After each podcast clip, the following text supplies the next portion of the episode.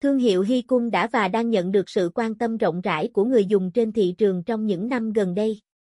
Tuy nhiên, vẫn có những câu hỏi đang đặt ra về chất lượng và khả năng của phim cách nhiệt Hy Cung. Trong bài viết này, cùng Akato đi tìm lời giải đáp cho câu hỏi phim cách nhiệt Hy Cung có tốt không? Có nên dán phim cách nhiệt Hy Cung? Ưu nhược điểm phim cách nhiệt Hy Cung Để anh em hiểu rõ hơn về dòng sản phẩm này trước khi đưa ra quyết định đúng đắn nhất cho mình.